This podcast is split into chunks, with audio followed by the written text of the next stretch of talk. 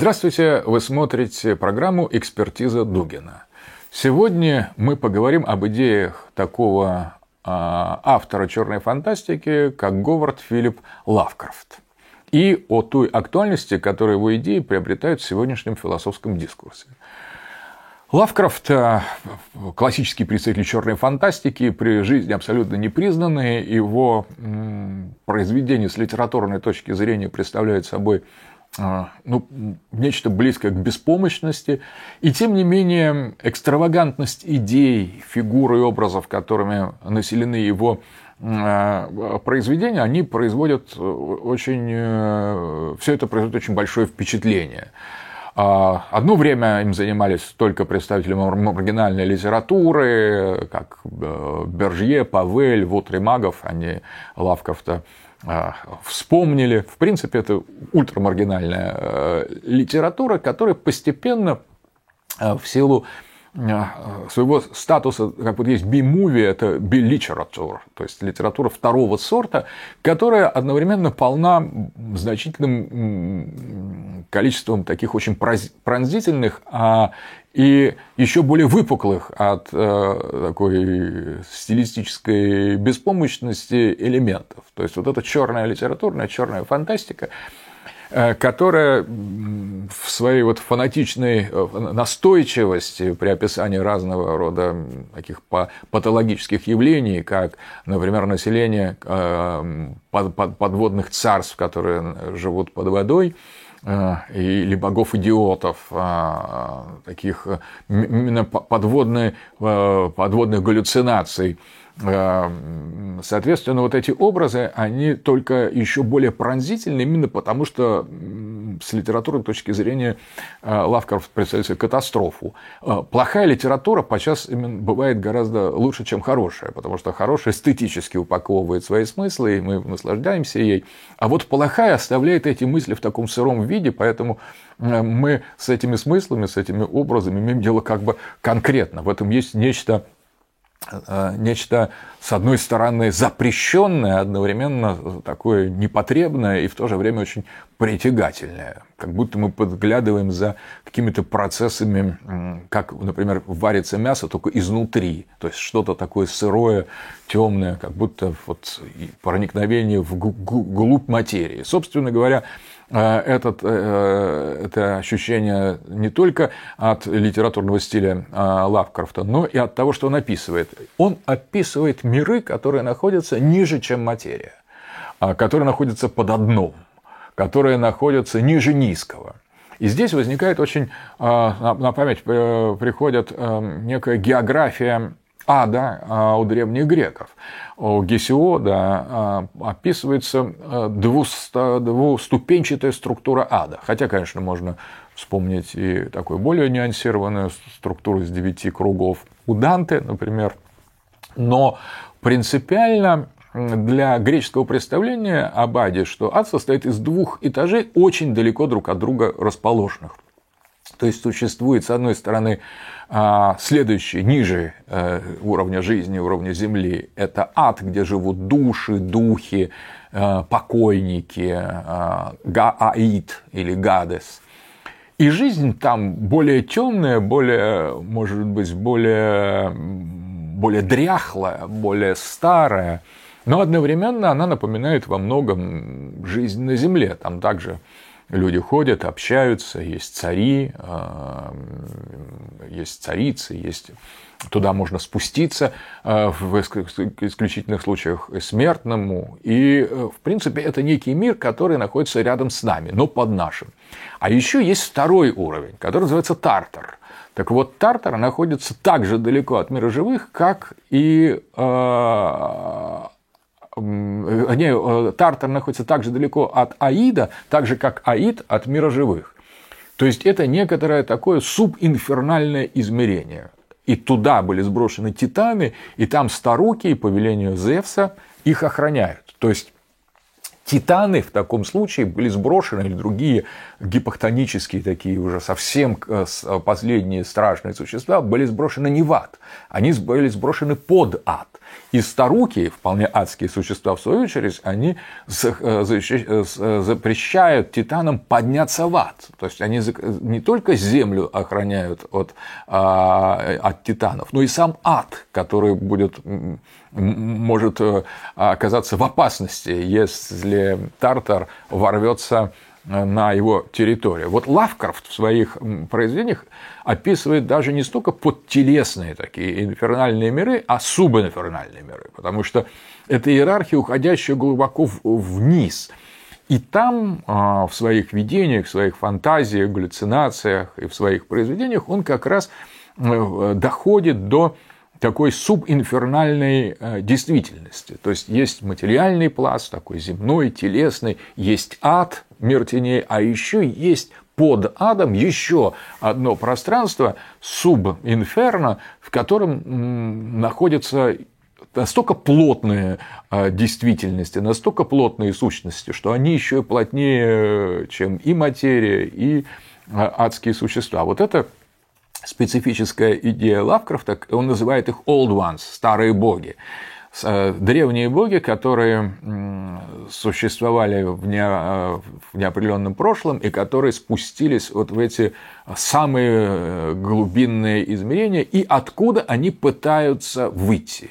И вот это возвращение слепых богов Йоксатота э, и, и, и э, Ктулху, такой знаменитый образ, описываемый существом по средним, представляющий собой нечто средний гибрид между человеком и осьминогом с большим количеством щупалец на лице и в других, в других частях тела. Вот этот образ а, Дагона, а, бога рыбы, это он, Лавкрафт берет из финикийской мифологии.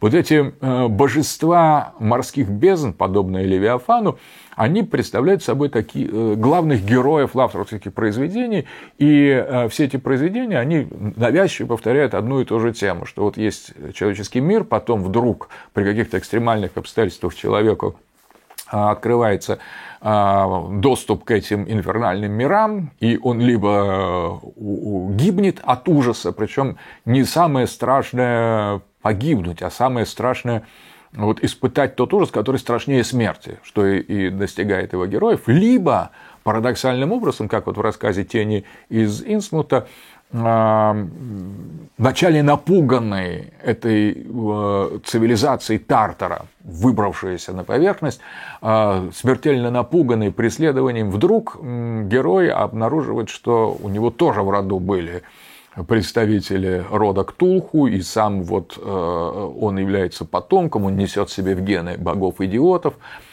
подтелесных, э, подтелесных слепых э, сущностей, обладающих колоссальной, колоссальной плотностью. Вот тела богов-идиотов плотнее намного, чем материя, чем мы можем себе представить. Поэтому они спокойно движутся в землей, под земле, сквозь камни, потому что они намного более плотные, более твердые, более тяжелые еще, чем самые тяжелые. Тяжесть невероятного невероятного уровня. И вот он, герой теней над Исмутом, обнаруживает в своих венах, в своих жилах, в своих генах, в своем потомстве, в своем, среди своих предках, в своем происхождении это, эти гены абсолютной тяжести, которые роднят его с населением Инсмута, где уже обычных людей вытеснили вот эти подводный, подводный род э, цивилизация Ктулху.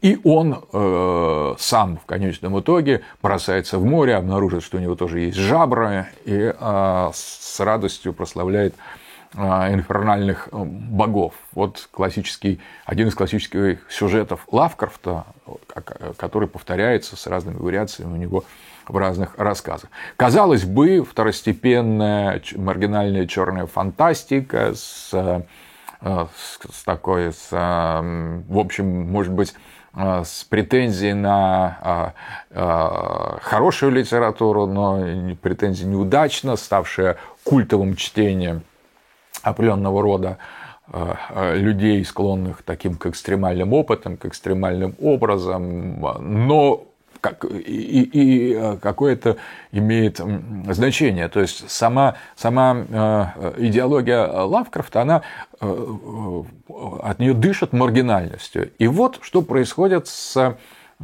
Лавкрафтом, что происходит с его наследием. А, Вначале, вот, если он ассоциировался с а, утром магов, с, кстати, по своим взглядам он еще был расистом, белым расистом.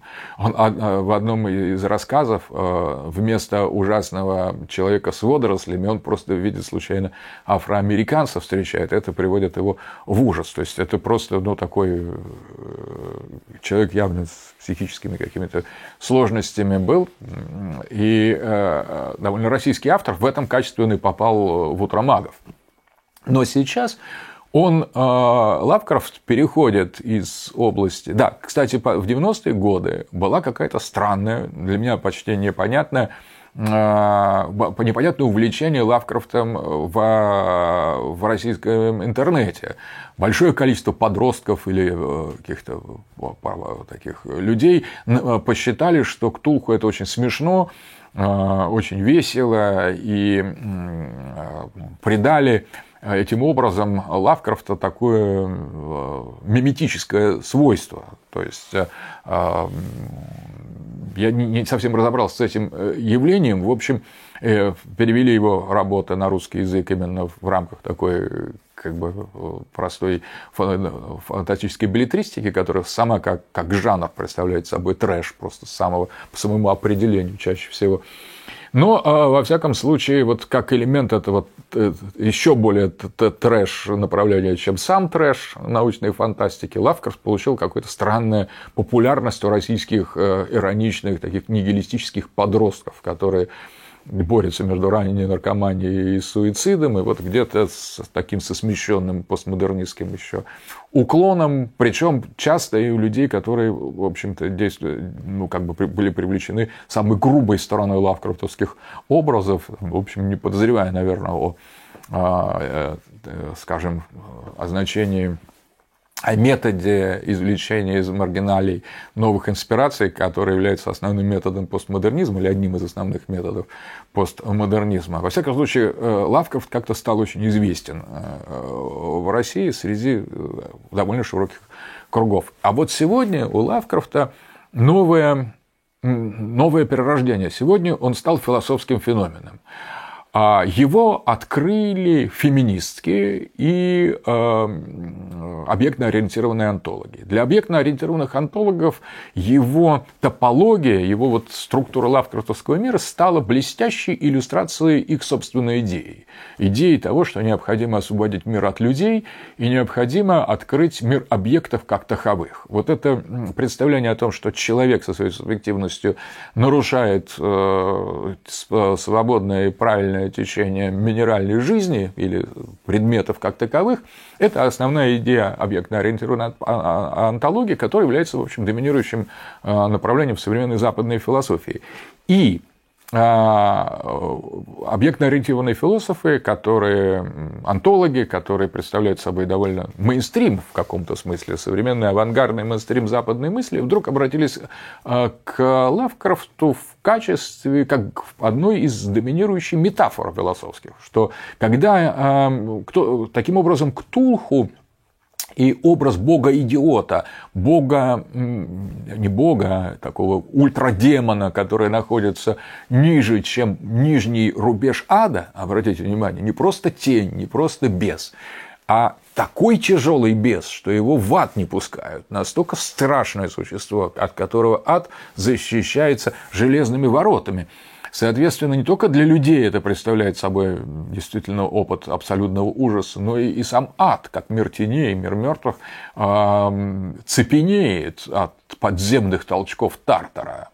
Соответственно, вот в этом а, объектно-ориентированной антологии, антологи увидели а, сущность своей собственной философии, поскольку когда мы полностью гасим человеческий субъект, а именно это задача объектно-ориентированной а, антологии для того, чтобы освободить объект как таковой, мы сталкиваемся с реальностями того абсолютного постчеловеческого минерального э, гравитационного ужаса, который очень точно описывает Лавкрафт. Сам Лавкрафт, кстати, был материалистом и отнюдь не мифологом, не традиционалистом. Он считал, что наука развивается, что ученые двигаются к а, открытию а, новых технологий, и с помощью этих технологий рано или поздно произойдет контакт с мирами Ктулху, когда человечество да, вот оно начинает сверлить э, землю в поисках нефти, нефть выкачивается, потом газ, и остается только вот этот самый глубинное ядро.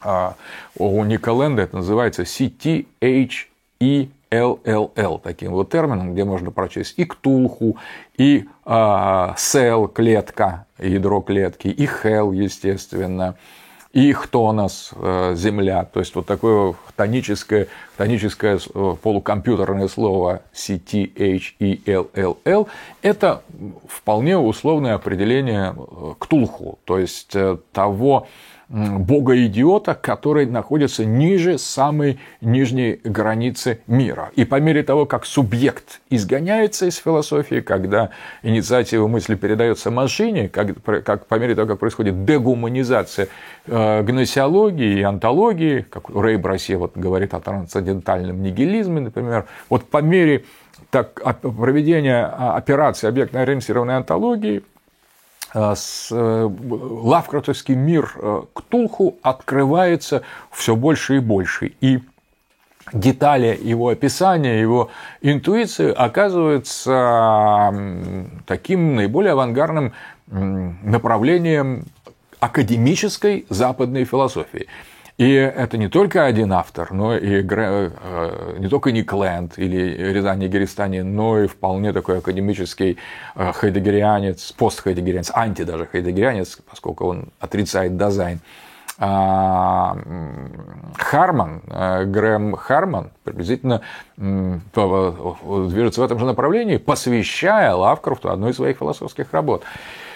А, Такер об этом же и, и другие. И вот интересно, возникает Лавкрафтиан... Э, Лавкрафт входит сегодня в академические университетские кафедры. Я вот думаю, сколько времени, хотя вот в России очень большой же популярностью пользуются объектно-ориентированные антологи, возможно, Э, именно продолжая как бы линию этих подростковых увлечений Ктулху и Лавкрафтом. Здесь очень много исходится, даже есть издательство такое в Перми, а, соответственно, я вот думаю, какое время займет, чтобы на кафедрах а, российских уважаемых вузов, э, философских факультетов мы э, стали свидетелями курсов о метафизик, метафизике щупалец или о, о, о либерационной, толерантной теории подводных существ, когда Лавкрафт станет э, элементом научно-философского дискурса в России, ведь наша гуманитарная дисциплина совершенно очевидно подражает Западу. Это будет э, такой особый, конечно, момент, э, когда мы услышим, но я думаю, недолго осталось ждать, потому что в некое такое врожденное слабоумие российской гуманитарной э, науки, постсоветской, да и советской, безусловно, оно не может удержаться. Ну, невозможно не открыть кафедру пиара на, факультете, на философском факультете. Это невозможно не сделать. Но на самом деле открыть кафедру пиара на философском факультете, это в принципе, может быть, даже более сильно, чем ввести изучение Лавкрафта в обязательную программу по философии после Канта, там, между Кантом и Спинозой. А еще интересно развитие темы Лавкрафта у феминистки Донны Харуэй, той самой, которая написала кибер-манифест, манифест киборга, Э, киберосновательницы киберфеминизма. Ее идея, кстати, в феминизме тоже очень уже сама по себе авангардная. Она говорит, что полного равенства между мужчиной и женщиной нельзя добиться, пока э, существует человек. И когда человека не будет, а будет киборг, вот тогда можно э, окончательным образом установить равенство полов, потому что только упразднив сами, сами полы. Потому что как бы мы ни давали одному полу права другого, все равно а, эти два пола сохраняются, и полного равенства можно добиться не путем уравновешивания э, э, э, прав полов, а ликвидации пола. Это тоже дама читает курс философских лекций, она PhD, вполне признанный академический авторитет, автор манифеста Киборга, и она вот вводит, Донна Харуэй, феминистка, вводит понятие ктулхуцена. То есть по принципу голоцена, плейстоцена, некая, некая особая форма среды, которая сложится в ближайшем будущем по мере развития технологий, неизбежных а, экологических катастроф, когда человечество, вот человеческие существа с, а, с, сольются с, а, с предметами, с, с машинами, с пылесосами, с газонокосилками, с глобальными сетями, и одновременно их тела подвергнутся трансформации, частично из пластиковых материалов, то есть человек, э, мусор, который мы засоряем океаны, войдет в нас, мы будем получеловек, полупластиковый пакет выброшенный э, какое-то количество лет назад, поскольку он не подлежит гниению. И одновременно, вот это вот очень важно с точки зрения Донны Харуэй, у человека в ходе этих мутаций обязательно должны открыться щупальцы, потому что щупальцы, и тут она ссылается и на медуз, и на а, личинок, и на разные другие существа, щупальцы, с ее точки зрения, являются наиболее природным и наиболее благородным способом а, взаимодействия с окружающим миром. То есть не две руки, не две ноги, и тем более не сознание, а именно щупальцы должны заменить новому такому постчеловеческому виду э, главный, главный орган э, взаимопроникающего общения. Вот щупальцы и паук тоже очень дорог, дорог Донны Харуэй как образ будущего. Такой человек-паук, отсюда не случайно популярность этого образа, и человек-осьминог, в принципе, ей видится главными персонажами Ктулхуцены. То есть э, смена современного человечества неизбежна, э, технический прогресс рано или поздно приведет к ликвидации человека, которого мы знаем, и, соответственно, с философской точки зрения Донна Харуэй и в значительной степени с этим созвучные объектно-ориентированные антологи в принципе предлагают нам не ждать а, ядерной или экологической катастрофы, не ждать а, развития а, искусственного интеллекта или новых компьютеров на основе квантовых технологий, которые окажутся совсем крошечными, их можно будет уже влиять спокойно куда угодно. Соответственно, а просто э, построить философскую картину Ктулхуцена, как, как, оно, как оно есть. Потому что, в принципе, то движение человечества на сегодняшний момент, оно не может с точки зрения объектно-ориентированной антологии не привести к тому, чтобы сделать э, Лавкрафта былью. То есть сделать Лавкрафта былью – это даже не задача, а это некая неизбежность. Э, переход к Тулхуцену также неизбежен, как переход от голоцена к антропоцену. Такой еще термин антропоцена, то есть появление человека, который изменил радикально окружающую среду. Сама а, Донна Хару еще вводит между антропоценом и ктулхуценом стадию а, капитала цена, то есть капитализм создает свою реальность, но сейчас вот он заканчивает свою работу историческую по превращению всего в цифровизацию, в некий код, в некие деньги, такой тотальности экономики и готовит нас к ктулхуцену.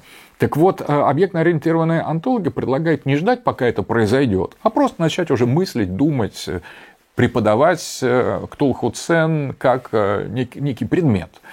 Мне кажется, что вот то направление, по которому идет философская мысль через позитивизм, через эм, а, аналитическую философию или постмодерн, в принципе, подготовили для Ктулхуцена, по крайней мере, в интеллектуальной среде, ну, все предпосылки, все условия для этого созданы.